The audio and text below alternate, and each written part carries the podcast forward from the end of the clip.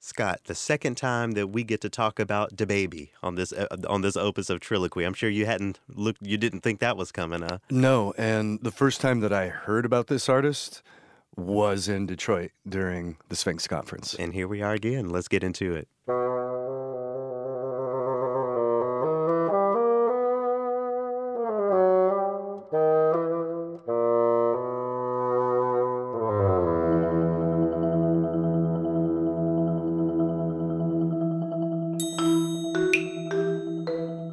I'm Garrett McQueen. I'm Scott Blankenship. And this is Triloquy, true and real stories from the fringes of classical music. The first opus of Triloquy for Women's History Month. So happy Women's History Month. A great time to explore some of today's and uh, some of the past's uh, really important women, both in and outside of classical music. We have two really important women uh, on today's opus of Triloquy uh, Katie Brown and Delaney Harris, hosts of the Classically Black podcast.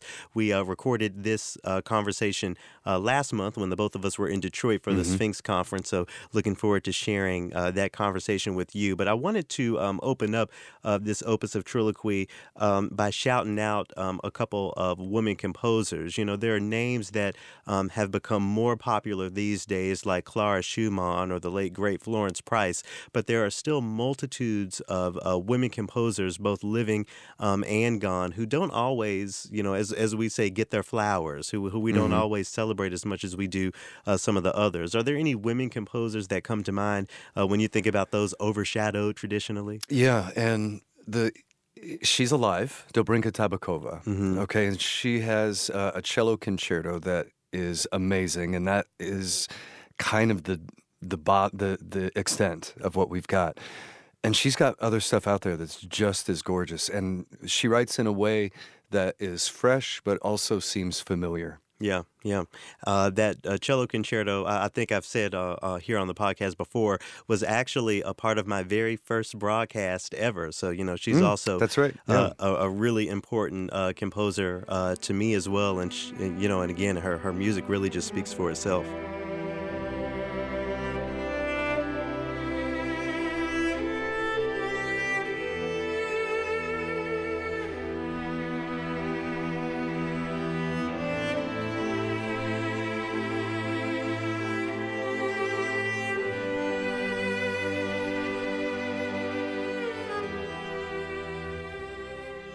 So for me, a composer um, that I would really uh, like to shout out is uh, Jessie Montgomery, and uh, and her name is becoming more um, and, and, more popular. You know, making the circles these days. A living composer, uh, a young living composer. She's uh, about my age, based in New York, a violinist, member of the Catalyst Quartet, and uh, for me, her music just has a lot of that that bright, really fresh feeling to it. We actually, um, I, have known Jessie for a while now. You met Jessie um, at at Sphinx uh, last month, uh, maybe shortly after we recorded the conversation with uh, Katie and Delaney. It was just after. Yeah, yeah. Uh, she she's just a, a, really incredible contemporary figure in every way. You know, it's easy for us to put composers up on this pedestal and oh, they you know spend all day you know at the writing desk or not being bothered. But you know, Jessie Montgomery, as much as she uh, writes some really incredible music, she's you know she's a, a, a partier. She knows how to have fun, and yeah. um, it, it's really a joy to get to share some of her music um, both when we um,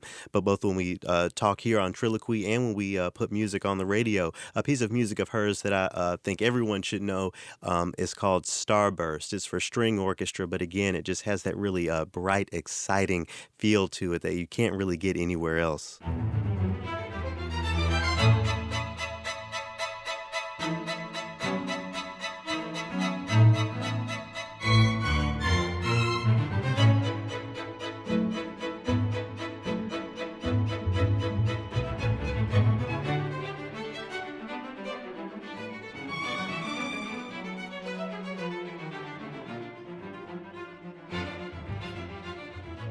So between uh, Dobrinka Tabakova and uh, Jessie Montgomery, you know, those are two living uh, women composers. You know, uh, as I said earlier, there are a multitude of women composers from uh, days, decades, centuries past that um, deserve uh, attention. So I invite you to really do some research, even just Googling women composers, you know, might you know, open a, you up. there's one, another one that I'd like to shout out because sure. in this conversation with Katie and Delaney, we, we get into some of the segments, you know, how they might drag a composer. Sure. And when they shouted out Devon Russell Gray, they were talking about Debussy, you know, and sort of um, everything wrong around Debussy. Yeah, yeah. Um, well, it was Devon Russell Gray that turned me on to Anna Thorvaldsdottir. Oh, so yeah. if you want something that's a little bit more raucous, something that's going to challenge you a little bit more, I would look into Anna Thorvaldsdottir as well.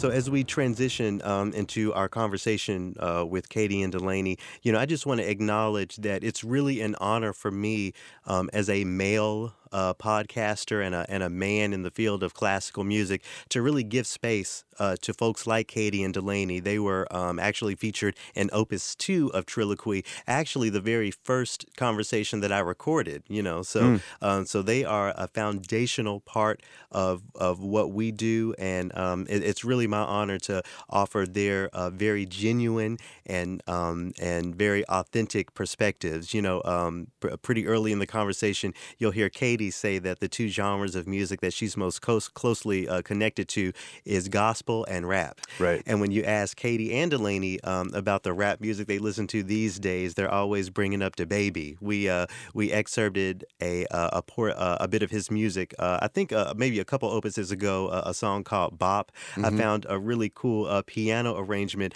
of another tune by DaBaby called "Shut Up." It's a piano arrangement by Michael Mattis, and I think that we can just take a, a quick listen to that as we transition into this conversation with Katie Brown and Delaney Harris from the Classically Black podcast.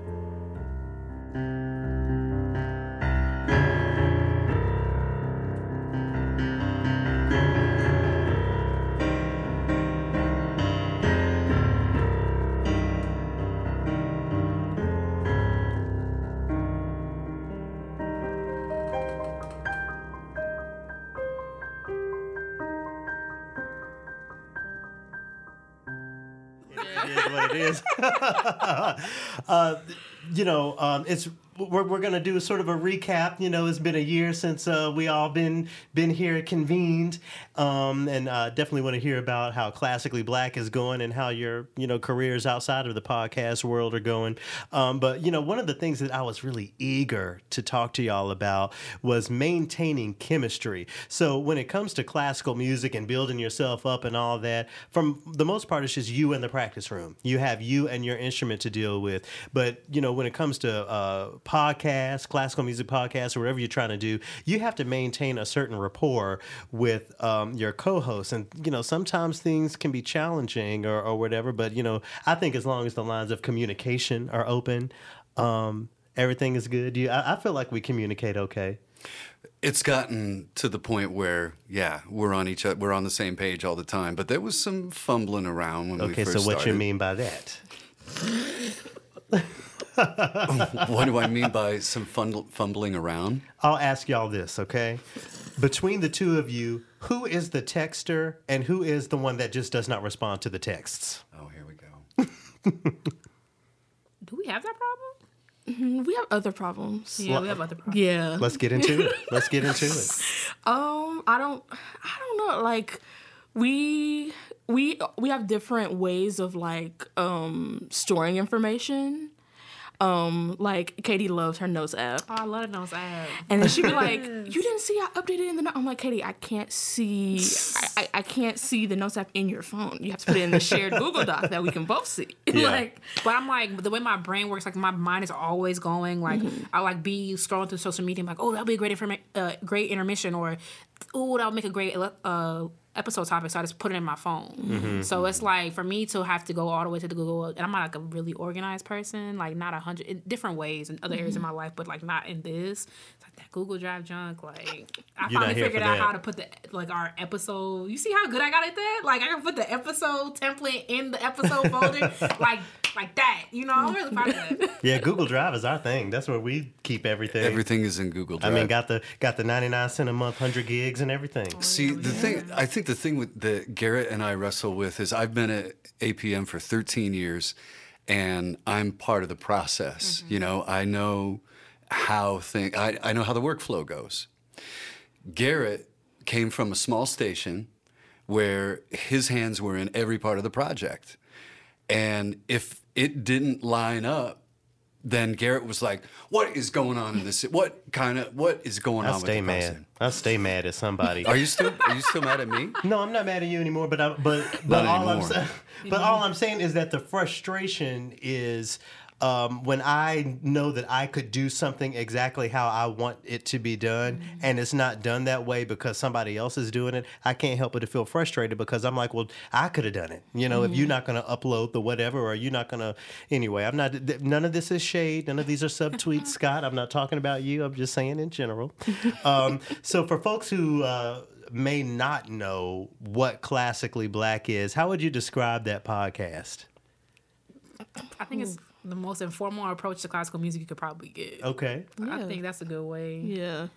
It's like, you know, a little a little bit of humor. Me and Katie don't write jokes. We don't try to be funny. We just say things from our perspective, which is sometimes a little Funny in itself. yeah, yeah, and, and and I feel like a lot of people are like, yeah, I never thought of it that way. Like it's just people people I feel like take classical music really, really, really seriously all the time. All the mm. time. That's the thing. It's all the time part. Yeah, it's all the time because also like we we don't want to give across, and I don't feel like we do we do come across as though we're not serious classical musicians because at the mm-hmm. same time, like Katie and I have things that we don't play about. Like if Katie's like, oh, I can't record at this time, like I must practice. Of course, I'm not gonna be like, man, we, you know Right. what what that Watson doing for you? Like I'm not about, about to do all that. I'm like, oh, you must practice. Like you have an mm-hmm. audition coming up, you know, something like that. Mm. But Yeah, Mm. I, think we just try to approach it like we just want to make it as accessible as possible. And I think, I mean, to be frank, I think the majority of our listeners are classical musicians. Sure. However, like, I think for the the people that I know that do listen to it that are not classical musicians, I don't think they feel lost. You know, I feel like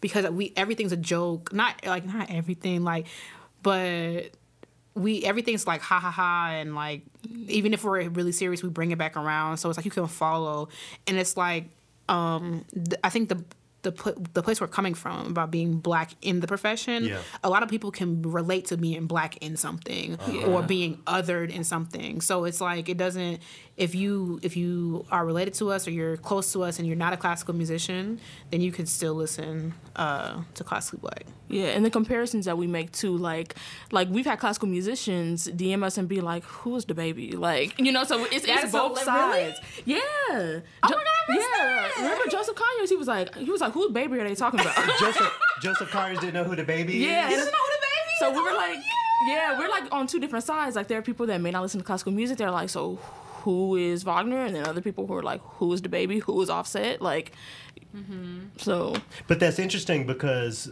you know those. I feel like those same considerations aren't uh, put into play when someone goes to a concert and they see you know a symphony that has four movements that say allegro, andantino, lento. Uh, vivace or whatever you know like that, that that is that is as that can be as isolating and and no one's really apologizing for that you know Yeah. but i don't so that's why I feel like we shouldn't apologize for I don't know so, some of the references and some of the things that we talk about. You know, one one of our challenges, Scott, is you know making sure that we aren't leaving people behind. And you know, with Triloquy, we're always trying to um, make it to where anybody can relate. So we talk about classical music, of course, but we talk about a lot of non-classical music and i think that is Whatever equally important to. and it's and it's also for in my opinion you know validating um all music as equally important and equally artistic and we- you know I and, and all our- of that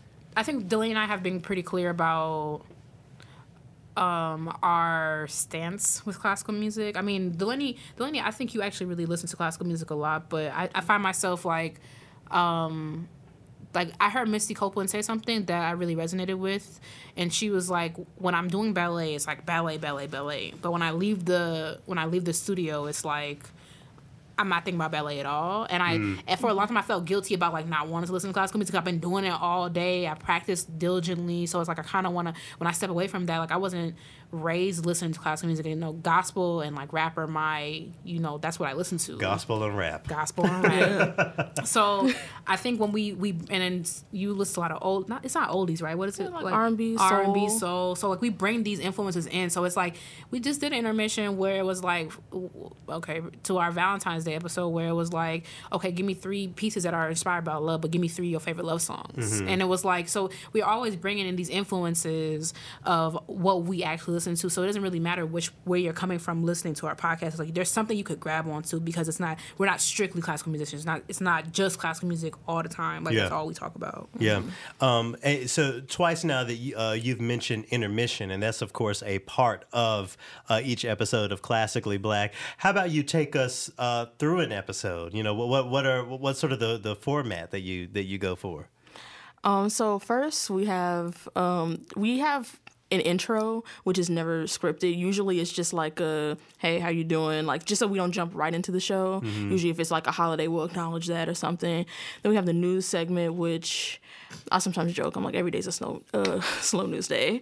Um, In but classical you know, music. in classical music, Yeah. Katie's like who string pop this time.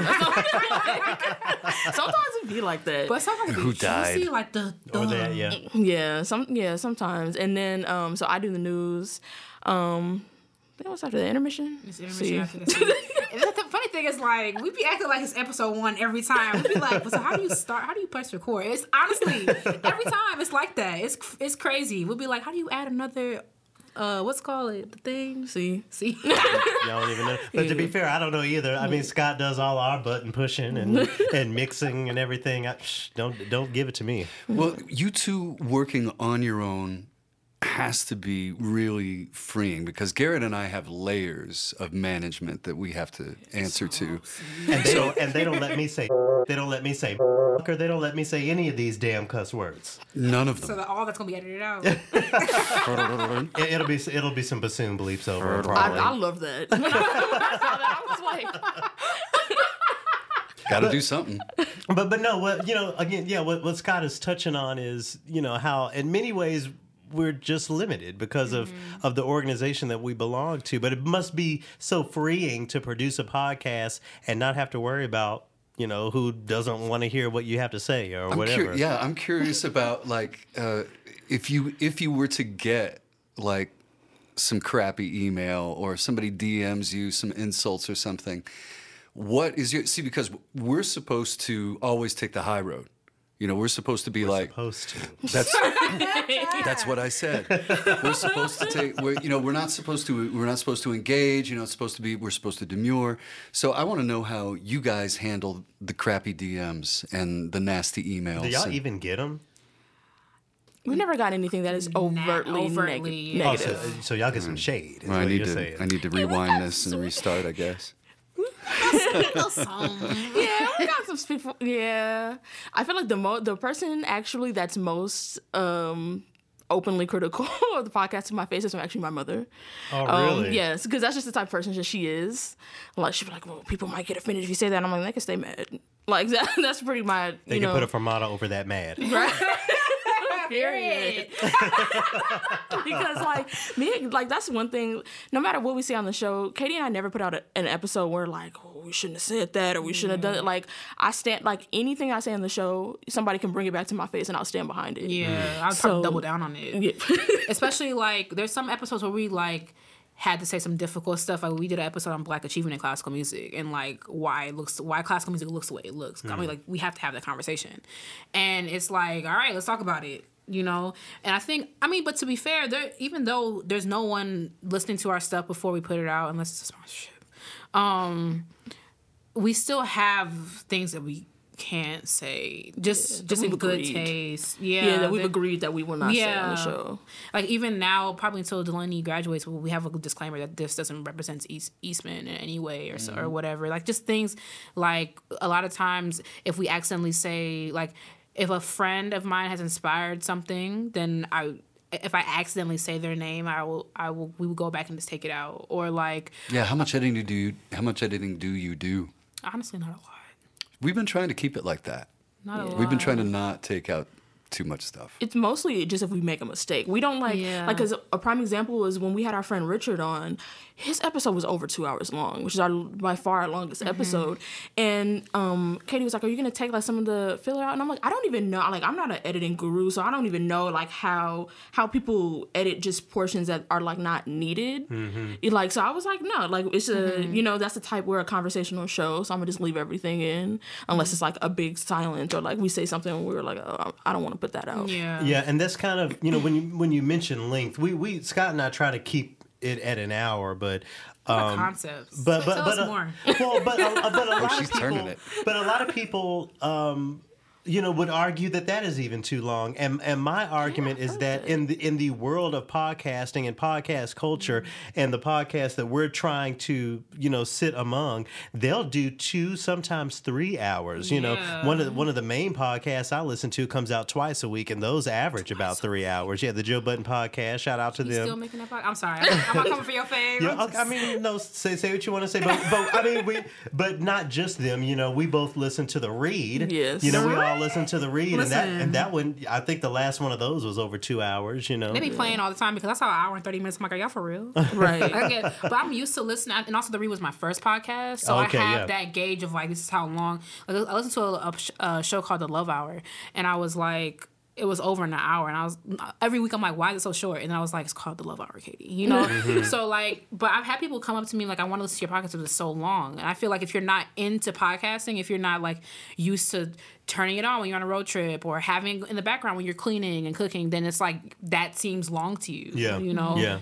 Me and Radar around the around the lake every day. Yeah. You know, almost two hours. That's that's all my listening right there. And see, and I, I put in my uh, AirPods uh, when I get off the air from the radio, and well, you know, every day I have a podcast to listen to. Y'all come out on Monday, you know, the read come out on Tuesday, Joe Budden on Wednesday. You know, on Thursday I catch up on all the Breakfast Club. Friday, I forget what I listen to on Friday. Saturday is Joe Budden. You know, um, again, um, and I forget how. I think I first started getting into podcasts. Um, on on the road. You know, I used to live in Yeah. Memphis, but play in the Detroit Symphony. So I was, you know, making an 11 hour drive uh, twice a week. Oh, so no. that's when I was. I think I was listening to the Nerdist podcast at that point, and um, and that's just how I got into the into the concept of it. Mm-hmm. Um, I'm wondering how the two of you. Uh, would convince someone to listen not to just your podcast, but to give the world of listening to podcasts a try. How, how, how would you try to get folks into doing that? I mean, because there's a podcast for every little single thing, See, you that's know, the these thing. days. I think you should find like a simple a Google search, and it's like what, like thinking about like what your interests are, Mm-hmm. and then finding a podcast that fits that, and then like, do the people th- that are speaking on the podcast do you like their energy? Do you like the structure of the show? Like. Honestly, like not, not to keep bringing up the read, but when I listened to the read for the first time, because someone had one of my teachers from undergrad, one of my VO teachers from undergrad mentioned like she listens to podcasts. I'm like, podcast, like what is that even? Mm-hmm. She's like, oh, it's like a radio show, whatever. So I'm like, I, I'll have so much respect for her, but I, I know we're not listening to the same podcast. Sure, so, sure. So I was like, okay, I, I Googled, I'm like, uh, podcast for, for black women. And the read was Mm. one of the podcasts that came up, and I was like, okay, I'm gonna give it a shot. And as soon as their intro hits came on Oh, and yeah. the beat dropped, I was like, okay, so this, let's see what it's So about. this is what we doing, okay. And then they were talking about topics that I like saw in the shade room, and they were giving this perspective, and they were like opening my eyes to thinking about topics in a way that I would have never even dreamed. And then the listener letters are messy. I was like, this is my podcast. so it's like when it comes out and it's like a three hour episode, I was like, oh great, you know. It's Yeah. also I don't sit, you don't sit down and be like, all right, time Yeah, for my that's what I was gonna say. You gotta like fi- find where in your day if podcast would fit in. Like people think like, okay, I'm sitting down, I'm listening to the podcast, I'm staring at the wall, and it's like, like, like you're driving, you're cleaning, washing the dishes, passive like, listening. You're scrolling through social media. when I you're walk to emails, class, You're wa- yeah, like when I'm trying, like, oh, I just got the music history now, I gotta switch my brain to whatever, whatever. I'll just listen to the read in the middle. yeah. you know? My, my combo is podcast Candy Crush. See, yeah. Podcast, Candy Crush, cocktail, bed.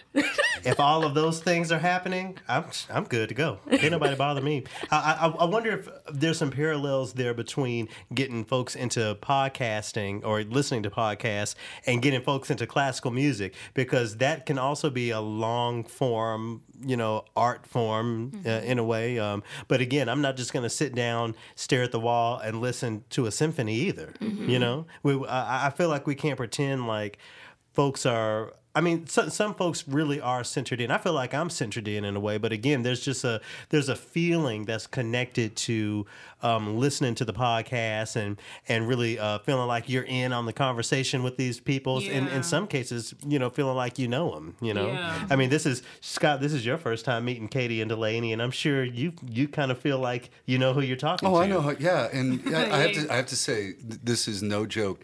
If I'm ever in a foul mood, I hear you two laugh, and it and it lightens things. I like to listen to you two laugh.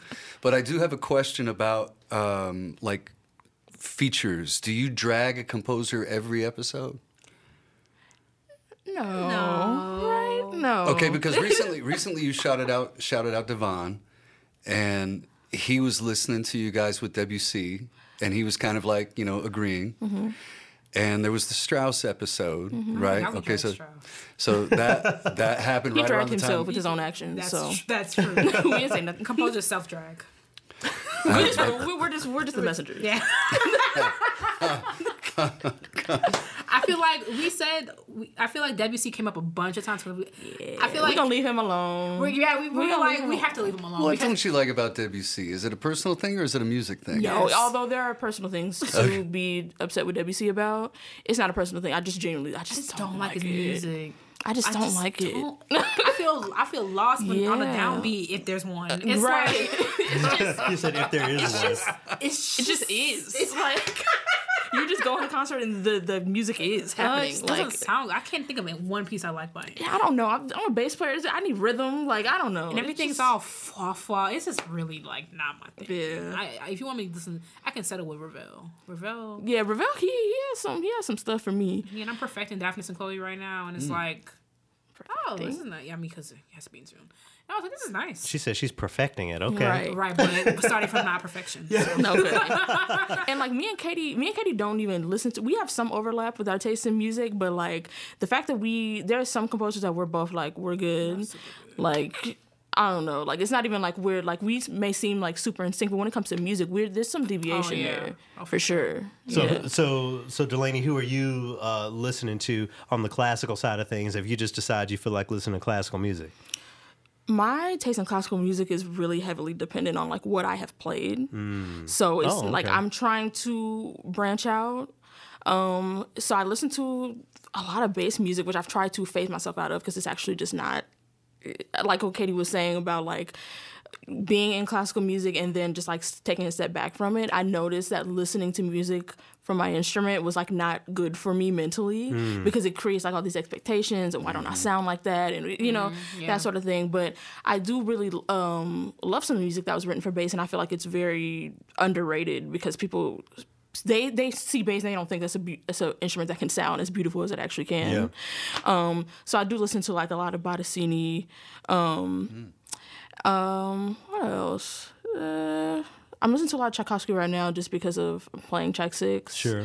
Koussevitzky, maybe that's the name that comes to mind for me Um, mm-hmm. Yeah. bass. You know, Koussevitzky, but yeah, on the classical side of things, I also like chamber music a lot, and I try to look, I try to seek out chamber music for bass, um, because that's kind of a unique sound. So I just um, recently started listening to the Schulhoff Trio for uh, flute, viola, and bass. you ain't mentioned a black composer yet. Okay. Wow. no, but you know what? Okay, but here I'm I'm planning my recital, and I want the second half at least to all be black composers. So I did. Um, I am looking into trying to find the music for the Samuel Coleridge Taylor nonet. Oh, sure, yeah. Yeah, and then also there's another um, composer, Nabate Isles, who is he's fairly he's probably in his 40s. He went to Eastman and he Oh, wow. wrote a piece for my teacher dedicated to him. So that is also something I'm considering uh, being on my recital too. So Okay. that is something I am like actively seeking out more black composers trying to like maybe request some of that music to be bought by our school so that we can have that because we did have that conversation i think when we were in tennessee like we we say we cannot say all this stuff on the mics and then like not do, Right. like and then i just don't play any music by black composers Right. and i don't seek it out Yeah. so And you're touching on something interesting because um, the the challenge that I feel in my in the, my radio job, you know, not the podcast but the radio, is people knowing who I am and maybe even listening to Triloquy and not being able to hear, uh, you know, that life's work, that effort. Um, in the music that I'm presenting, I, I'm, I'm I'm sure you oftentimes feel a, a similar way. You know that that 14th or 15th time you have to talk about, uh, you know, a, a Boccherini symphony or something. To to be safe, to that has tapered off.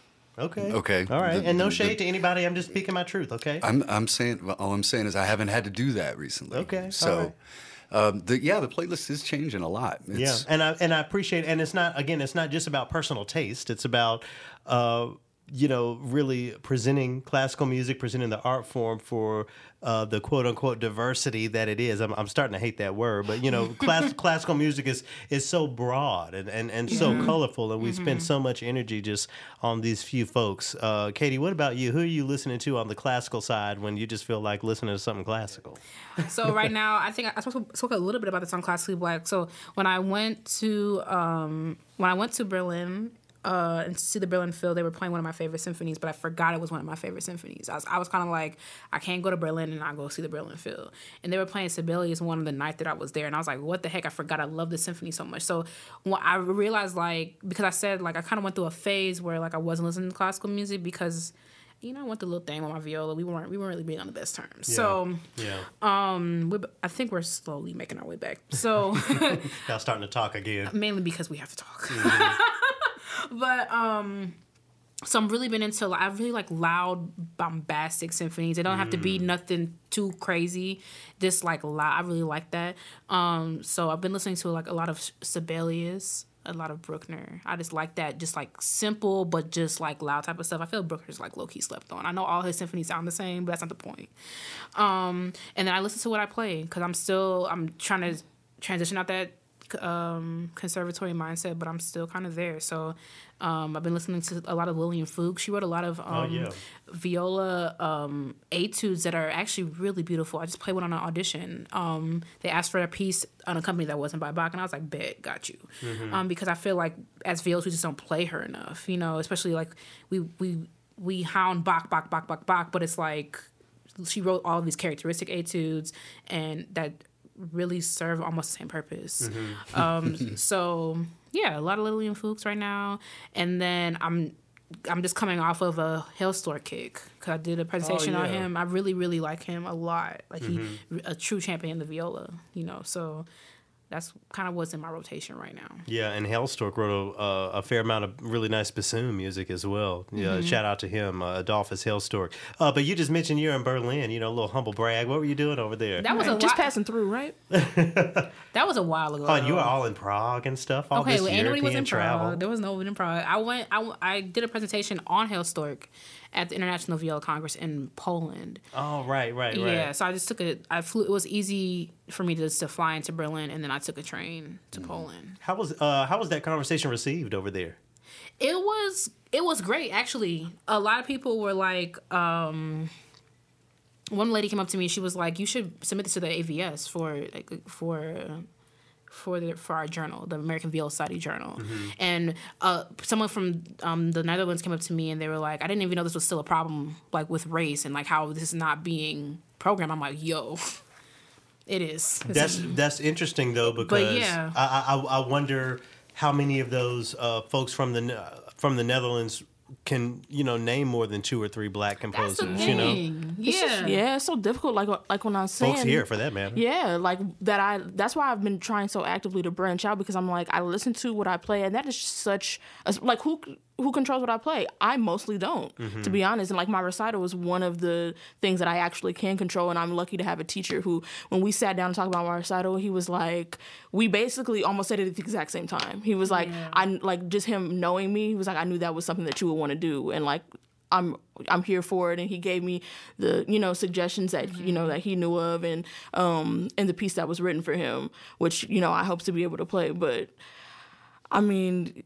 it's just it's just difficult when you especially as a as a student when you have like so little control over what you play and also um over just acquiring music. We were just talking about how difficult it is to get um, music by black composers. Yeah. Sometimes so many people went unpublished, their stuff was lost, just thrown about. Who knows? Yeah, you thrown know? away even, Thrown you away, know, yeah. that, that the music that we'll never know about, the composers will never, Never know, know. about. Yeah. Uh, but when when you talk about not really choosing uh, what you perform, uh, you know, Scott, again, that's reminding me of.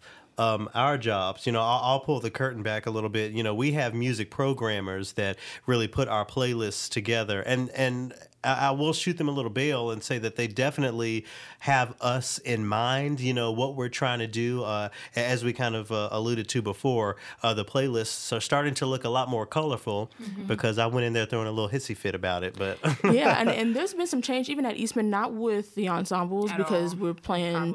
We played Dvorak's uh, eight for the, I think twice within three years. I'm like, telling you that. I'm like, Why? my first year at Eastman was your first year, and they paid the boys like eight that year. in the, in the house but there are there has been some change in the theory curriculum with like they they make their own anthologies and there are like um i just learned a samuel coleridge taylor song you know for for a theory assignment like they're yeah they're like really trying to diversify the types of music that they present us with at least from um it, from a pedagogical standpoint so And I'm sure, you know, the, the Eastman School of Music is such a, a hallowed institution. It, it must kind of feel daunting. Uh, you know, Katie, you're not there anymore, but it, it must have, it must feel acquired. or must have felt daunting to try to uh, challenge these norms that are are for all intents and purposes, you know, celebrated across the country and around the world. You know, no one, they don't just let anybody into the Eastman School of Music. And I'm sure that there are certain aspects um, of that institution that they just really protect and don't want to. And I'm not trying to have y'all, you know, trash the school or whatever, you know, but uh, it, it just must be again, it must be or must have been a challenge to really question um, and call foul on practices that have been going on for, for decades and decades. I mean, well, when it comes to recital stuff, I mean, my teacher was black, so we were both like, so he was like, you could pick the George Walker Viola Sonata, you could pick like, you which one you picking? Yeah. so that was like a, that was just what it was. Um, but I will say, like, one thing is really frustrating at Eastman. I can't even just put it on Eastman. It's like, um, it's like what's happening in classical music now. Is I was telling Delaney, it seems like programming composers of color is just like a thing you do. You know, a little sprinkling on top to make people happy, like make the girls happy so they could say that we did it, and then we move on. Because a certain, a certain, a certain top tier orchestra released their se- no, I'm just so messy. Released their season preview for 2020 2021 and none of their highlights were black composers. Wow. And I was like, no, none of, I'm like, and then it was like, I forgot what the piece was. I'm like, but this is not a highlight. Like y'all do it every year. It's like some Beethoven symphony. I'm like, y'all, but but the year before that, y'all had Florence Price. So it's like y'all, we did it last year, so we good, right? And I'm not saying it, it was to be fair. It was this orchestra is renowned enough that they're playing like a new a new uh what's it called it a new cycle like every week. You know what I'm saying? So their highlights don't dictate wh- what every concert is going to be. That's not what I'm saying. But it's like the fact that like none of y'all like the whole season wasn't. It's like you're. It's like a um.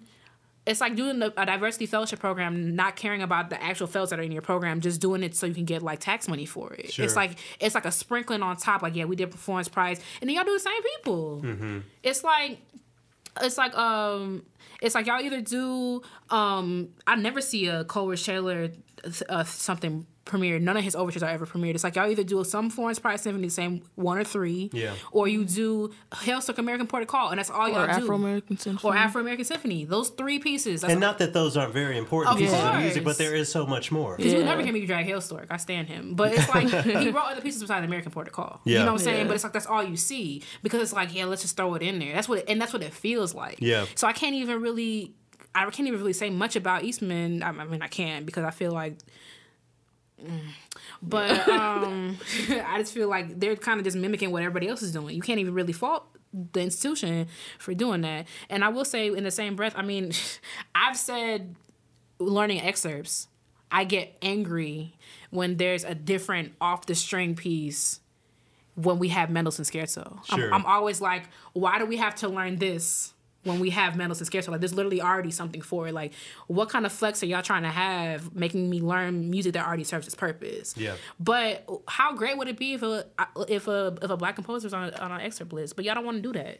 And wh- and you're also touching on again those power structures. So you mentioned a certain orchestra. You know, you kind of I would never say what. it was. uh, you, you know you're, you're very careful about the ways that you refer t- uh, to the Eastman School of Music, and you know for me it is so frustrating to see something uh, that is inequitable, uh, to to to see programming practices or performance practices that I don't feel um, includes me, and for me to feel a sort of guilt or feel a sort of uh, apprehension about calling it out. For me, that is that's probably more frustrating than the lack of uh, blackness we see in classical music and classical music programming. I mean, I will say like this certain orchestra. Okay, it's gonna reveal it, but this certain orchestra was the first to premiere Florence Price's symphony. So would, wouldn't that be a highlight to do it 200 years later? That's not a highlight. All right, so we're talking about Chicago, right? right. for, for everybody who don't know. Katie like, yeah, Katie like, I'm not gonna say it, but But I mean, Yeah. that's that's that would be a highlight to me. It's like all of the. It's like 200 years later. Wait, math. Okay, it's like 200 years later. This this this um symphony that you premiered, you're gonna do it again. That's a that is a highlight. Right. But y'all don't want to do that. It's like let's just do Beethoven seven again. Like we get it, it's good. You know, I, I also stand the second movement, but it's like that would be a highlight. That that is something that would would showcase something that they this is something I really care about. Like we not just trying to. And I'm not saying that's what they're doing. I don't know anybody over there. Sure, but yeah. I'm just, I'm just saying like to really show that you really have an interest in this thing. Mm-hmm. That's how you do stuff. It's like what how can we highlight something else? You know what I'm saying? Or go go down near to Arkansas and talk to the Florence Price people and make see if they can release one more thing for us. Sure, sure, sure.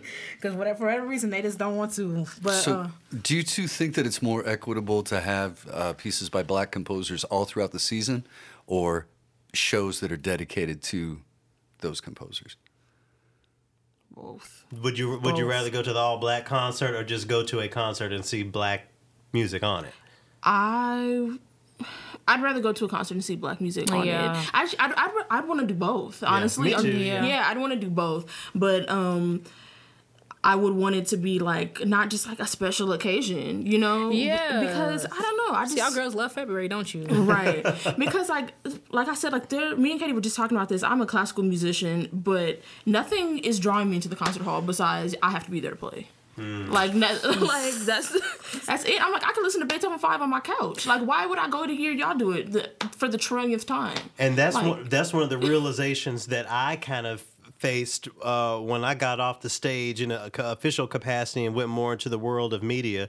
Why am I gonna uh, spend the little bit of free time I have, you know, sitting in a seat next to folks side eyeing me because I'm wearing Tim's, and again hearing Beethoven five, Beethoven six again, or whatever. And I know, and you know, orchestras do much more People than really that. play but- Beethoven six? I'm sorry. I just didn't know. Oh, pe- people play the pastoral. They do it. They do it. You, you said that first, and I was like, I stopped you. Yeah, you were like, also people play Beethoven six. I'm sorry, i've never heard interrupt. I beethoven 6 Oh no, no, no, it's fine. But but yeah, I, I, I Delaney, I, I I definitely agree, and you're hitting on something. You know why? Uh, should we spend not only that money but that time? You know, hearing what, like you said, what we can hear on YouTube or what, or what we can hear uh, wherever else. Um, I don't know. Well, i well, don't have money to just give away so I mean, but it's time to be a production. You want what kind of what what kind of thing you want? You want some type of overture, some type of new piece, intermission, second half. Yeah. Bet. Samuel Cho- Samuel Coleridge Taylor, Jennifer Higdon, intermission, Mahler five. It's like it's like that simple. It's not even like we need a black thing. What are we gonna do? It's not even that. It's like So, what do you say? What do you say to the people though that say, well, the reason why they play Beethoven over and over, or that we've um, uh, we're hearing uh, Sibelius, whatever it is, it's because it's superior. Okay, so they. So, that's it. Right, right. what do i say No, wait, wait, wait. Yeah, I want to get it. discuss I want to get I don't say anything else to do. there's nothing else to say. Superior. No, I want to. Yeah, I want to share it with you. There was there's a, a guy that used to listen when I was on overnight. There's a guy that would uh, write in from uh, Vienna, and he would say, you know, and I would play play something that was, you know, a little bit outside of what is what you would consider The canon. usual on our playlist. And he would write something like, you know, some, well, I can certainly see why uh, the Brahms is better, you know, things like that. So what do you, I mean? Seriously, if you if you're in an elevator, let's say, okay, I mean, do you just disengage? What do you what would you say to try to get them to change their mind? I honestly don't feel like I would. Me, I don't know. I don't know yeah, I feel like I don't have nothing else to say to you. But, but I mean, if I'm taking a step back, I feel like realistically, people just need to question, like, why do you think that's superior? Like, Yeah. not just like I feel like they would be like, well, because I like it better. But I'm like, no, there But that don't are make it there are yeah, exactly. There are reasons why you see that music as superior because at some point there are, there was a certain group of people that decided what classical music should sound like and what should be considered classical music. Mm-hmm. So we use those rules to determine what classical music is. And so there's a reason why you hear that and you're like, "Oh, but it's better because it has this." And I'm like, "But you can't you can't explain that. You you just like because it is." You know, and because it's always been that way, but that doesn't make it right. So how do y'all uh, define classical music?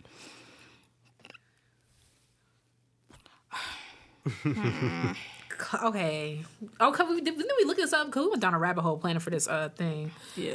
Classical music is a an art form by which requires. You use both of those? Require come on, master's degree. Don't feel me now. Yeah, come on, masters. It's an I'll art let you take this one. an art form that require that has like a that is built on theory. And I feel like while a lot of music is, the way classical music doesn't function without it. Like you mm. could you could do something wrong in church and it still sounds good. But I feel like you hear uh, put a parallel fifth. I mean, but then it's like yeah, there are classical musicians who classical composers that do use parallel fifths Sure. to piss people off, right? But it's like classical music is rooted in a theory that people then manipulate and play around with mm. in a way that maybe other music is not so much. It's not as rigid. Yeah. Mm-hmm.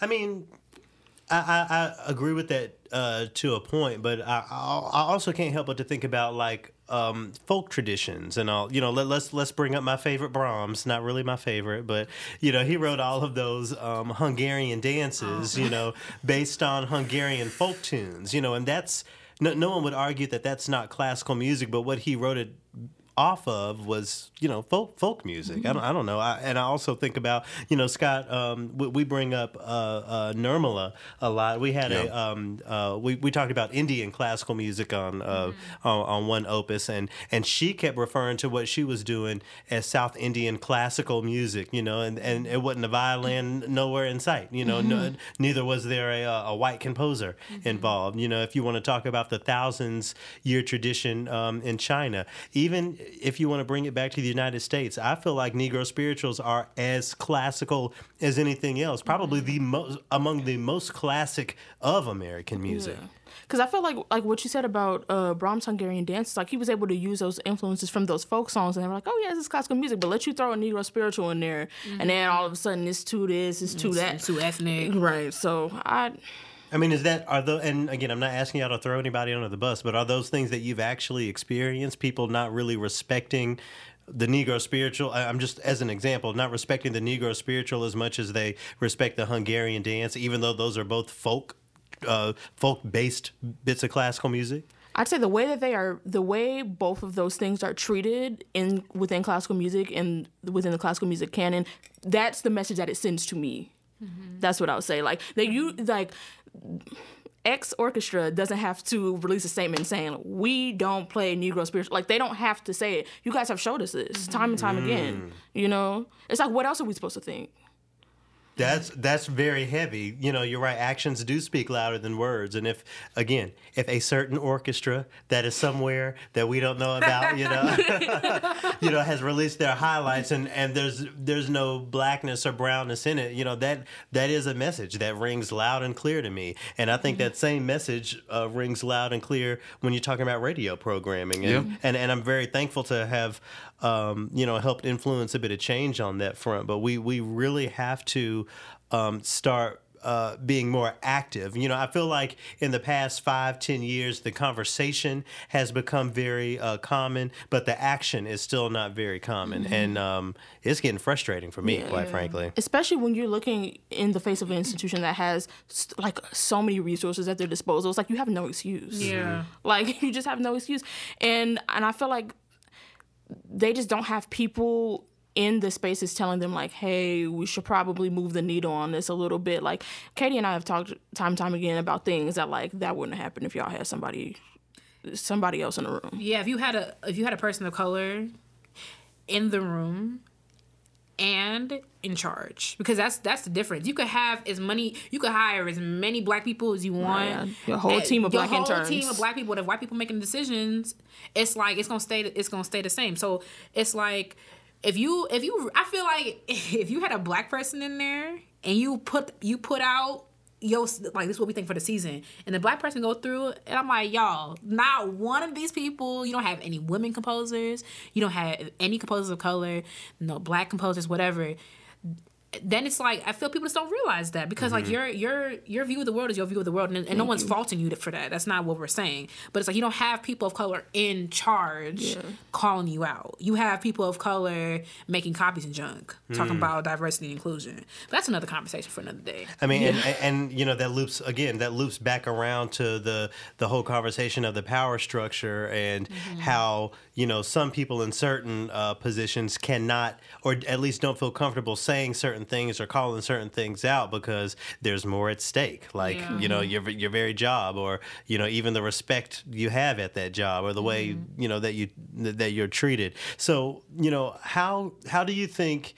um, the two of you can sort of incite change um, i- in in that regard. You know, what what do you think you can do um, as individuals, as Black women, to try to push that needle and to get folks uh, not just thinking about this but doing something about it? it's hard to say because I feel like there's most people who would click on a show called Classically Black Podcast and keep listening to it are already on our side. You know, like we're preaching to the choir. So it's kind of it's hard to say. We've done a lot on the other side of things, like trying to bring people into classical music, but I struggle to to envision how how we could um, try to change people's minds about classical music in that way that would feel like still true to who we are. Like because i don't i don't want it to feel like well we're like please program you know like yeah, yeah, yeah. yeah it's like I, don't- I don't know. I, I'm I'm just not i'm just not sure how how that would look. Um You're right. There is an optic behind, you know, sort of begging this institution, please Yeah. include us. Please put, please put this music in there. You know. Yeah. And I feel like we so one of the things that we've done is just try to hold ourselves accountable in terms of like um the type of music that we feature, the type of things that we talk about and and holding ourselves accountable in the sense that like when we go into spaces that are not like Sphinx that are like that are like totally white spaces just holding, you know, just not wavering, you know, from that from that conviction. What about you, Katie? Um, honestly, it's hard to say because thinking about the the impact that Classically Black is, it's really hard when you look at our our streams and the context. It's like I always say, I always joke around, and be like, we be sitting in my kitchen, you know. But I feel like the like what Delaney said about like holding our ground. I think the more that we speak our minds, the more that we try to reach a broader audience. Someone um Delaney's job, some of her some of her colleagues listen to it and they they are they are people in charge making decisions, you know, in in that capacity. So what if other people at that institution were started listening as well? So when something like it's time to plan the 2023 season, it's like you know what? I, I really did hear something Classically Black about how they're frustrated about this. I wonder how we can incorporate this in a mm-hmm. meaningful way. So I feel like I know it's annoying, but if we just keep doing what we're doing, I feel like we'll reach the right people and keep making noise about things that matter to us. I mean, black people have making, been making noise about stuff forever until people started listening. So I, it's unfortunate, but it's just another thing we have to do. When you talk about broadening that audience, I can't help but to think about the the idea of tokenization. You know, because as we've uh, laid out a few times on Triloquy, uh, there is a thin line between collaboration and tokenization. And for me, I don't know, I, Scott. I know that it's possible for us to um, be a little bit more buttoned up and maybe a little bit more accessible to the traditional listener or to the listener who um, not necessarily down with what black folks are talking about, have never heard of the read or or or anything like that. But I, I don't feel like um, I'm beholden to center that. Mm-hmm. I, I I feel like I should be able to exist the way I exist. Yeah. Something something else I say all the time. I'm not a tourist of classical music. Mm-hmm. You know, I'm not new. I I mm-hmm. came up mm-hmm. through the process. I went to music school. I won auditions. You know, so this is as much mine as anyone else's. Right. Why should we? Or you know, I won't even say we. Why why should I? Why should Katie? Why should Delaney have to center the experience and the comfort of someone who um, gets to benefit from an institution uh, that was built with them in mind. You know, it's, it's frustrating for me. I, I, get that, and I don't have an answer for you. I can tell you that from the radio aspect of it, not only are you dealing with listeners, but we work for a service, and people are uh, there are program directors at stations all around the country that are paying for our content, and we're satisfying them there, there's there's a lot of things that we're working on um, that are working behind the scenes right. that we don't see. And I always and I always have to tell you know I, I try to come back with you on the radio programming bit that there are some people out there who just like Bach.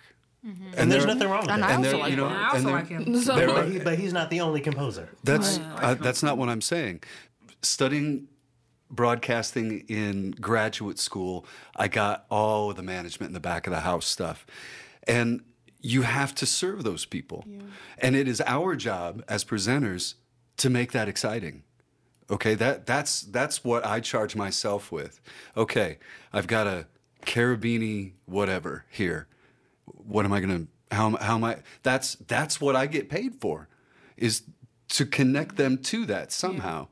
You know, so it, it's that that is part of our job. I mean, I, I, know that you came from a gig where you were doing a drive time show. I, I, I do think that you're more of a personality. I my my philosophy is more to stay out of the way. That's it. And I appreciate that, especially in conversations of race and gender and all that, Scott. You notice I've been very quiet over here. no, but we. Uh, I, but but I think and I and I uh, said this to Joshua Wallerstein when he was on, or I think when I was on his podcast. Um, we don't need to be validated. We don't need white validation, but it's very important for for people who you know represent more of that tradition to understand some of our concerns and to back us up when the opportunity comes. You know, I, I mean, I, I think I, I, we can't do it by ourselves, you know, as no, much as I feel like, like I do to. that. I feel like I do that. Yeah. Um, now I'm in my feelings. Now I'm all feeling away. Um, you know, the the question that I know I'm gonna get, you know, is well, what what are you know from from a white person? Well, what are we supposed to do? You know, the audience isn't there. Uh, I'll, I'll, speak for um, our organization. You know, on our service, uh, we somehow we have a uh, we have age breakdowns and also uh, race uh, breakdowns.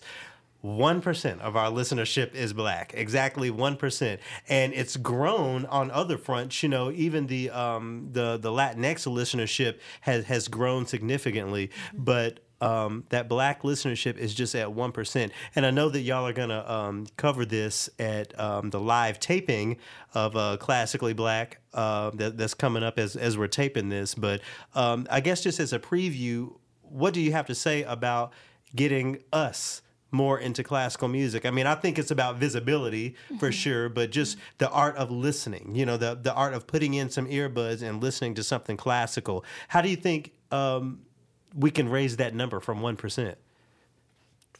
It's hard to say because even I'm not even in that 1%. And I'm in classical music. Yeah. Like I said, you know, mm-hmm. so it's, I just feel like as a classical musician, I'm searching for something different and something that me and Katie were talking about. Um, and I think we touched on this a while ago was just like, um, respecting other art forms as equals to classical music.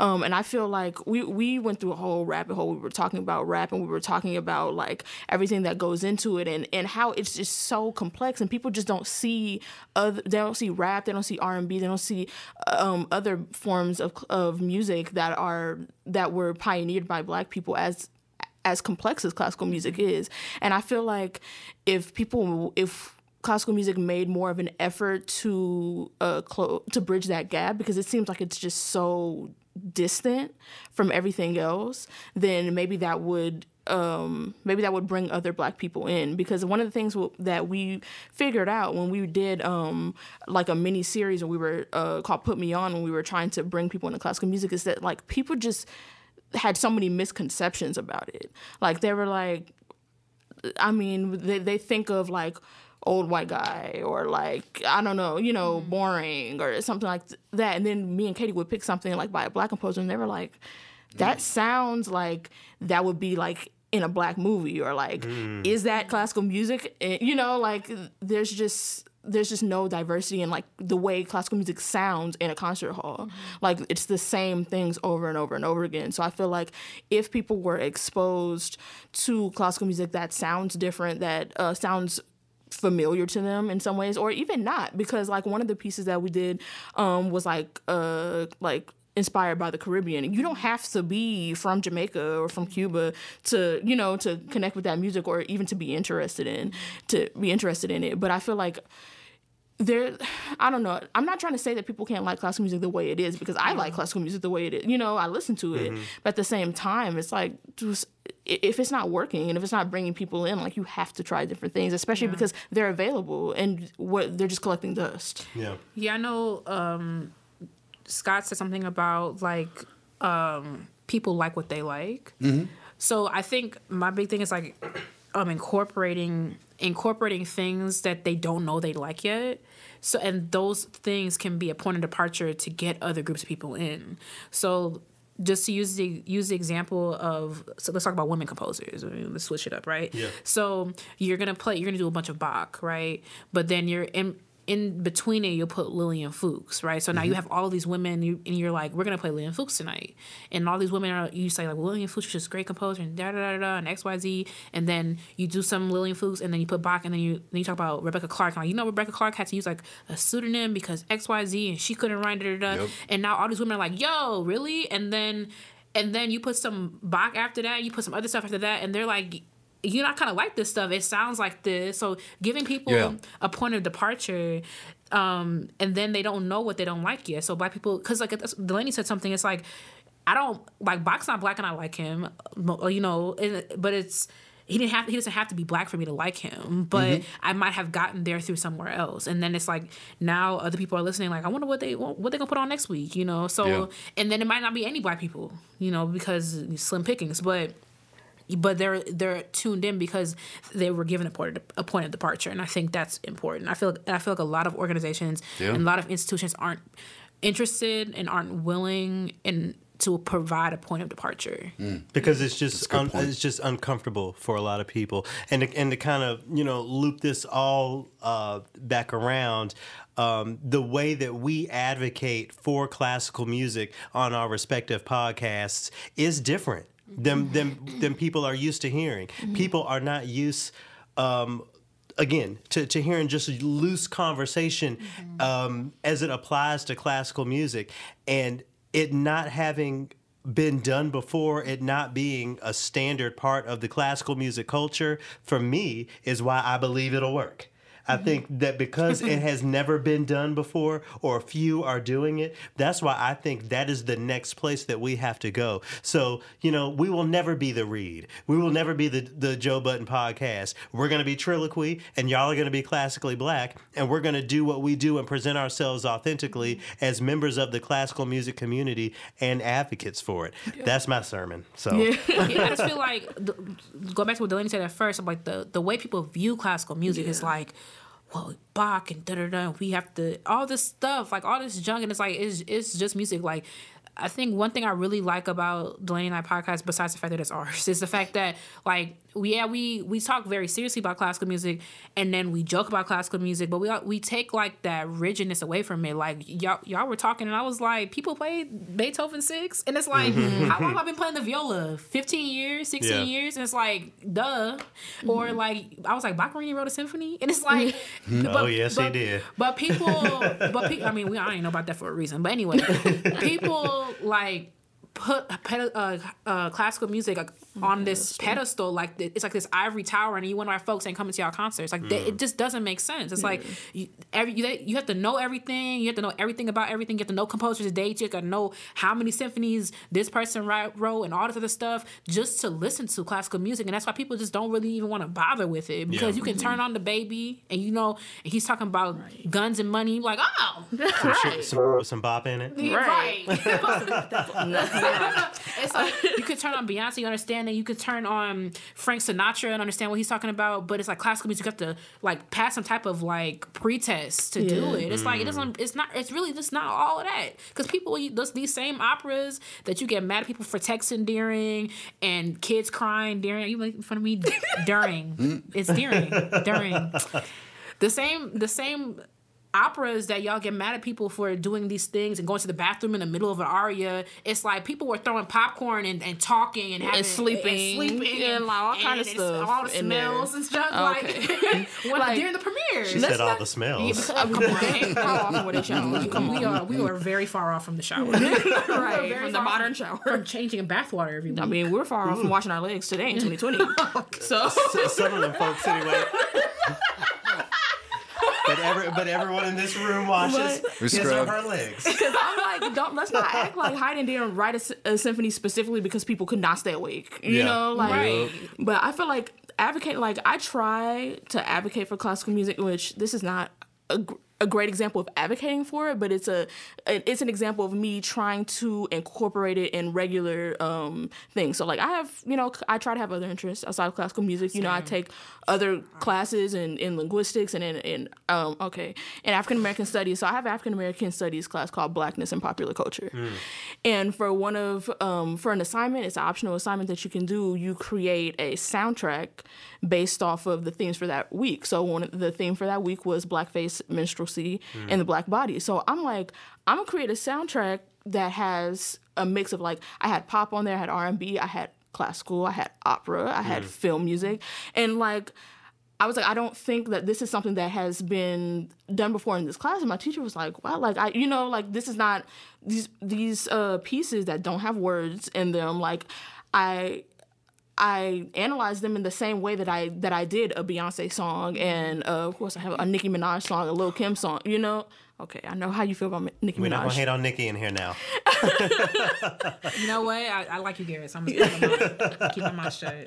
but I'm like I want to I I want to bring these pieces into a space that they're not normally thought about. Because one of the mm-hmm. first things that we said in that that that our teacher said in that class like we were talking about what popular culture is. And one of the first things that she did was uh, have people define what high culture was, and of course, one of the mm. first things people said, going to the opera, going to the symphony, mm. and I'm like, and, and this is a class where every single person in this class, except for one, and there's about probably twenty something people, is are black. Yeah. Every and I'm like I've never been in a in a, college course where everybody's black, like. But I'm like all these black people are like yeah yeah yeah going to the opera high culture like that's fancy that's you know, um, So you stood up and said, "Wait a minute."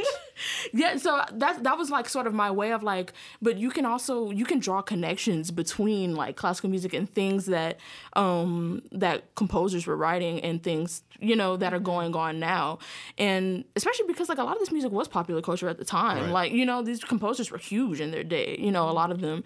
Um, so yeah, I mean, I was just that was like sort of my way of bringing it into a space that was like not centered around classical music. Obviously, didn't have like any, I guess, like an understanding of it in that way. Yeah. And it was also interesting for me as a music student to analyze analyze classical music but not really analyze it because i'm not i'm not writing this for a music professor so i can't be mm-hmm. like in the cadence and this thing because she'd be like what Right, are you talking about and- like Right. yeah Try modular block. And Yeah. yeah. she'd be like, "What are you talking about?" So, but I was able to explain like like how Debussy has a couple of pieces that are extremely hmm. racist, and Can we cancel him for real?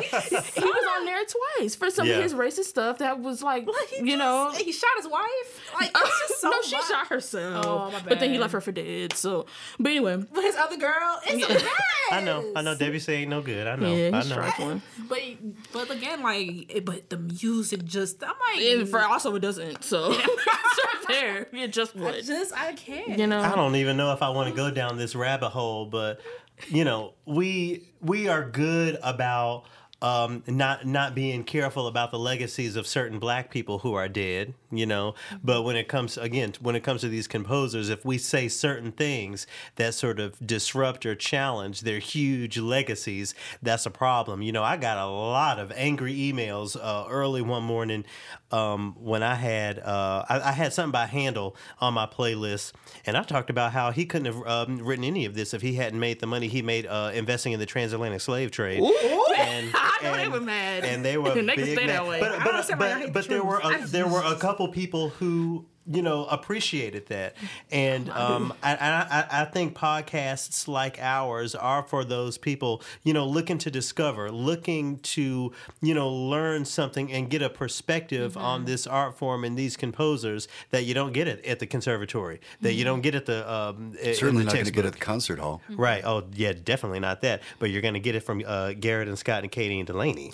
I mean no shade but like it doesn't really matter what these men do across across genres. I mean if you want to have that in common Debussy could have had 20 wives and, and they, they just, and they yeah. all, and he would still be programmed on every like I remember my fave unfortunately was arrested. DaBaby was arrested 2 3 weeks ago for something that he didn't do.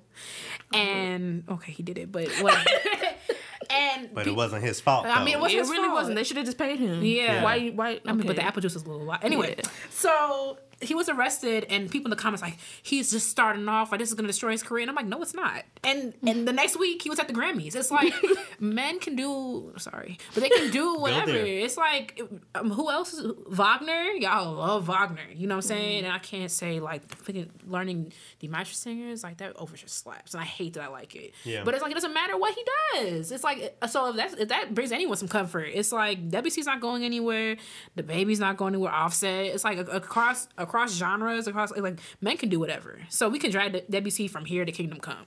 It's like it doesn't matter. You're still gonna stream. What did he write? I don't even know what he wrote. La Mer. That terrible flute harp, whatever that was at that festival we went to. we just throwing everybody under the bus today. So it sounds like that. You know, there are specific. Well, I know that there are challenges uh, specific to women and specific to black women today in classical music, but you feel like uh, a lot of the uh, women composers of, of, of decades past were under more scrutiny than mm-hmm. their than their their male counterparts. Yeah, I mean, a lot of women couldn't even use their real names. Sure. So, who Rebecca Clarke won. I, I, I don't want to get get lying, but I know her and her and uh, Ernest Bloch were on the same competition for something, and I think he came in second I should I should fact check this since all these people don't listen to this. But he came in second, and Rebecca Clarke won, and, and they were like, "Ain't no way she won. She a woman." Da, da, da. And, and it was just like, cause her sonata's better. Bloch, like, come on, Bloch. I mean, he wrote some stuff, but Bloch. Yeah, yeah. like, he, he, got a couple of violin concertos yeah, that are nice to hear, yeah, his, like to listen to. He is dense. That Schelomo piece that he got, I was just. He's an English composer, right? Yeah, Ernst your fave. Ernst Bloch. I'm, forgetting Scott. He's not English. He's yeah, not? I, I, didn't oh, think oh, no, he was English. German girl. Sorry, you heard that? I was trying to think. Anyway, anyway he was a composer. Uh, um, well, let, let, us sort of wrap up. So, if there is, there, there's somebody listening right now who is saying, "Thank you." Oh well, yes, thank you. Let's say yeah, first of all, this. first and foremost. the way y'all, your audience sounds, I feel like half of them going. So thank you, sis. Right now, angry, angry emails. Right. Oh gosh. Forward some. I want to say. No, shout, no, we got a lot of a lot of good listeners on the radio and on the podcast. So shout don't out release, to them. Don't release our email address. Right. It's going to be spicy in there. Uh, no, but but if, if there's someone listening right now who's like, okay, well, you're talking uh, a big game, but who do you really want us to be listening to? Who should we be listening to? How do you respond to that? Who's a composer, or maybe even what's a piece of music that you would suggest to someone uh, to check out to sort of broaden their horizons on what classical music is? Oh, in general? Yeah. Sibelius one. You really, really? love. It. Are you kidding? How is well? How is that different? How is that different yeah, than what's out there? One. So then what's out there? Yeah. Okay, first of all, Sibelius is slept on. I think so. And also, Scott loves Sibelius. I'm I'm a big fan. I'm, but I'm not a fan of his violin concerto. Honestly, I just, That's fine. I just don't get the hype. But like that piece, I think encapsulates everything beautiful about classical music. Mm, okay, so I'm I'll, I'm like, exciting opening. You will literally cry at the second movement. third movement, bum bum bum bum dun dun. Listen, Yep. Oh, that's Yep. Sibelius one. Okay, yeah, I know that. like, I mean, slaps through and through. Like I think that's probably my favorite piece. Sibelius one. Ever. Okay, yeah, I'm, I'm gonna spend some time with it. Yeah, I think it's my favorite piece ever. All right. The wow. second movement? Okay. Yo, he did that. All right. That, I think that would could challenge. But okay, if you took the complexity out of Brahms, like, I think it could challenge Brahms. Could challenge that second movement. We're talking about second movements Mm-hmm. across the board. Can challenge Tchaik, my fave. Like that second movement. Challenge. Okay, I'm so gonna have to listen. so right now, if you're listening, But go now to. I overhyped it, so now go- it's gonna be like, Right, I'm be like, this Go is what to- talking about. but what anyway, you talking about? but anyway, go to YouTube and type Sibelius Symphony Number One, Movement Two. Oh, I forgot. I think there's a, a, a recording of Gergiev conducting, which that Oh, so you're here for Gergiev. Gergiev, okay. I love Gergiev. It's All right, one of the shout, shout out most to Maestro interesting, Gergiev. one of the most interesting conductors out there. Delaney, what about you? What what is the your go listen to this right now piece of classical music?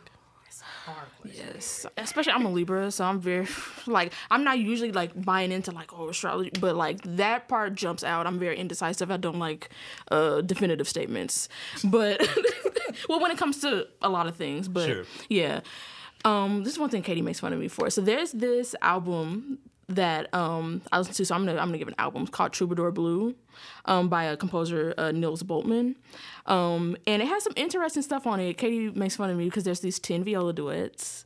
Um, she's like, "Why do you listen to this?" But it's I it's, didn't it's even know about them. yeah, it's fairly like fairly new music. Um, but there's there's a cello suite on there. There's ten viola duets. It's a piece for solo viola and a piece for viola and didgeridoo, which is very interesting. Oh, I think you Yeah. mentioned this last time uh, you were on Triloquy, actually. Yeah, maybe. I, rem- yeah. I remember you talking about this di- a didgeridoo. Hey, Katie, So I'm this has been your telling fave for a year at least. Yeah, because and and I listened. I found it on Pandora. Katie also makes fun of me for listening to Pandora still. You don't even- you don't even have Pandora Premium, so you have Okay. to wait through the ads. Okay, I still listen to Pandora, and that's For businesses that are out, that, that don't even exist anymore. Wow. I might as well ride on a freaking horse to go listen to it. Like, okay. I'll send you a carrier pigeon. What's that thing with the what's that? What's it called? The thing to qu- crank up. See, we can't even talk. The phonograph. Phonograph. Yeah, Yeah. okay. on that. All right. Anyway. anyway, um, yeah, but I, I found it um, through Pandora, which I was just talking to Katie about this. Listening to classical music on Pandora is usually a flop because of um, like they can't it can't tell the difference between like different symphonies recording different things. So like like Le nozze di Figaro overture was played three times within an hour, and I was like, okay, I love it, but come on, Yeah. you know. I got it the first time. Yeah, like we get it. da-da-da-da. Yeah, but um, yeah, that would be that would be my pick. It has right. some some really some weird, some quirky stuff, but also some really beautiful things. And I'm I like new music to an extent. So, and I also think it's more. I think it's more fun to play than to listen to for me. But Mm-hmm. that is a album that I think is really um like it has a lot of different sounds and a lot of you know it's it's a wide spectrum of Okay, things. and give us the name of that album again. Troubadour Blue. Troubadour Blue by Blue. Nils Bultmann. All right, so I got to listen to Sibelius one, and I got to listen to Troubadour Blue. I'm not gonna. Sib- Sibelius is uh. Uh, tread carefully. I'm I'm I'm I'm I'm gonna give it I'm gonna give it a try. You so like I'm I'm gonna practice what I preach. You know, you you say you can get into new music. New music is my bag. I, sometimes I feel like if it was written before the year 2000, who cares? You know, Whoa. like I like I am It the I am depends what it new is, music. Gary. New It music, depends you know? because Because that da dumb junk is like not it. it depends. Like me and Katie, what's a joke? We said something about like concerto for orchestra and three half-eaten blueberry muffins. Like it be just so, it was so like, it be like somebody did this one. It was like it was like sonata for three chairs. I'm like a chair is not an instrument. Like we, I'm sorry, it's not. And it was like the chairs were moving and one of them was married to the other one. I'm like you're taking it too far. It's too much. yeah, the, the, folks can stretch, but there's Yeah, definitely but, some. yeah. you know what's are- coming up. yeah. There's definitely what, what's coming to mind now are you know the the stuff that Terence Blanchard is doing. Yeah, and, there's a lot you of know great uh, stuff. Michael Abels, two two black Yeah. composers right off beat right there. Earlier uh, in this conversation, Katie, you mentioned uh, Jennifer Higdon. I, I love what, Oh, uh, Yeah, she's what, what she's doing. I love And she, she has a great viola sonata, uh, viola concerto. Find You know, I had no idea. yeah, that, that and that third movement is kind of. It, it, it, it- you get into the groove I'll with tell it. y'all Viola girl something. listen, Bartok did too much, and I feel like now y'all just want to do a lot. But I'll take a listen. Oh, I love that Bartok uh, viola concerto too. You don't care for that? I like Bartok. I love, I love, yeah, I love Bartok in general, but uh, Mm-hmm. that viola concerto is great too. yeah, Uh, no, it's really beautiful. I don't, I don't. You like Walton better or, or Bartok? Probably probably the Bartok, but you know Bartok was.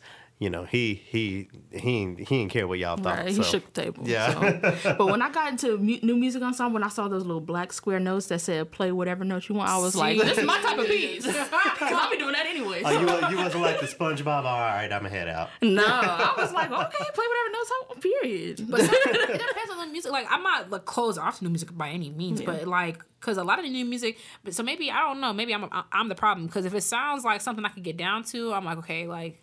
It- Uh, what's that? The the seven last words of the. The unarmed, yeah, Joel Thompson, yeah. That was the first time I was in the concert hall crying o- over something. I played in a really powerful concert over the over the summer where um, it was like a, there was a short film that won um, this HBO competition and we played the the music for it and it was you know it, it was about gun violence um, and that sort of thing. And they had all these mothers that were that were the mothers of victims of gun violence and police brutality stand up and in white. We were in Wa- Walt Disney Concert Hall and like the orchestra was black. And I was I lost it. I was like I can't do- you know I'm sensitive. I cry real easily. But that was just it was just too much you know?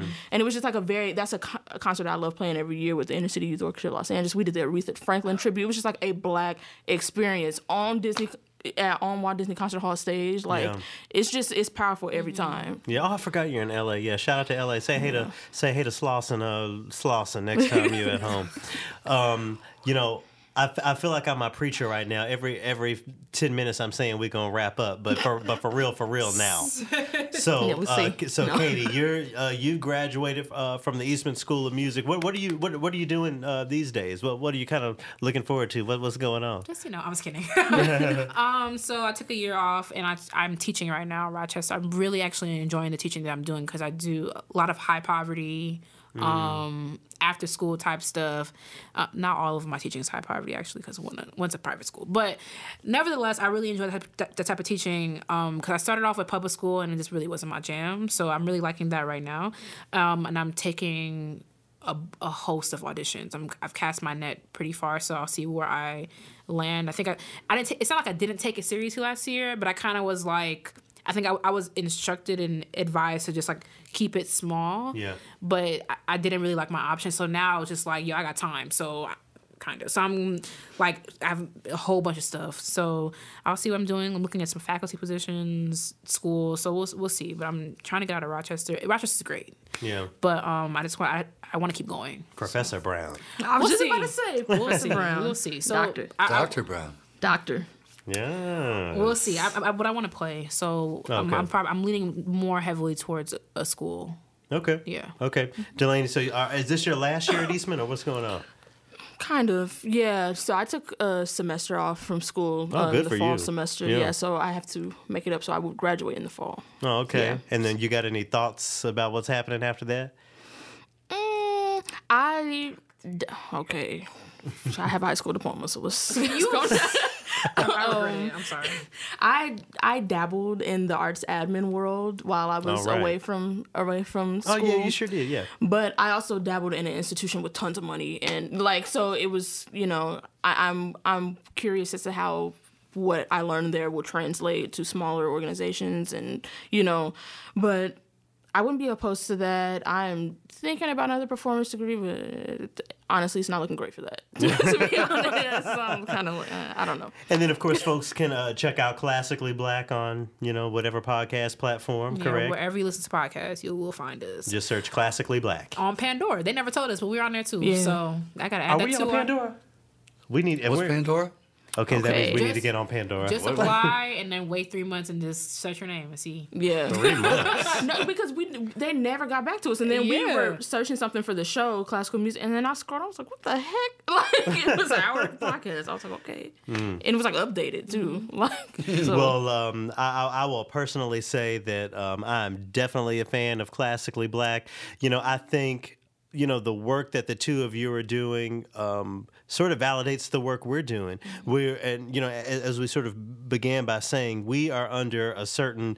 Um, set of rules and regulations and and limitations so you know to to see the two of you spending your free time you know really um, advocating for classical music in the way that you want to do it you know i i, I love it I, I i think it's phenomenal and i hope um, that you know more of it more of it can happen and there can be fewer doubts Yeah. around dealing with classical music in a laid back, non serious way. Yeah. Yeah, because I've listened to Triloquy. I'm like, oh, y'all so smart. Like y'all are like mad smart. right. What I what I would like to do when I'm like in front of people that might hire me someday. You know what I oh. mean? like, I mean, 'cause it's, it's like a bleak for me. So because I'm like, people be like, you guys are just so. I'm like, we would just be on these mics talking. I mean, like, after that CSO thing, we're gonna see what's gonna happen. yeah, yeah. look, We'll see what Chicago got to say to us after this come out. I mean, why didn't say nothing bad? I mean, if you, I mean, if you mad about it, that's the That's problem. not true. It's the shoe fits for. I mean, All right. Well, anyway, anyway, you got anything else to say, Scott? Just send me an email with what you want cut out, ladies. We we we, we uh, are we finished or are we done? yep. All right. Thanks y'all for listening.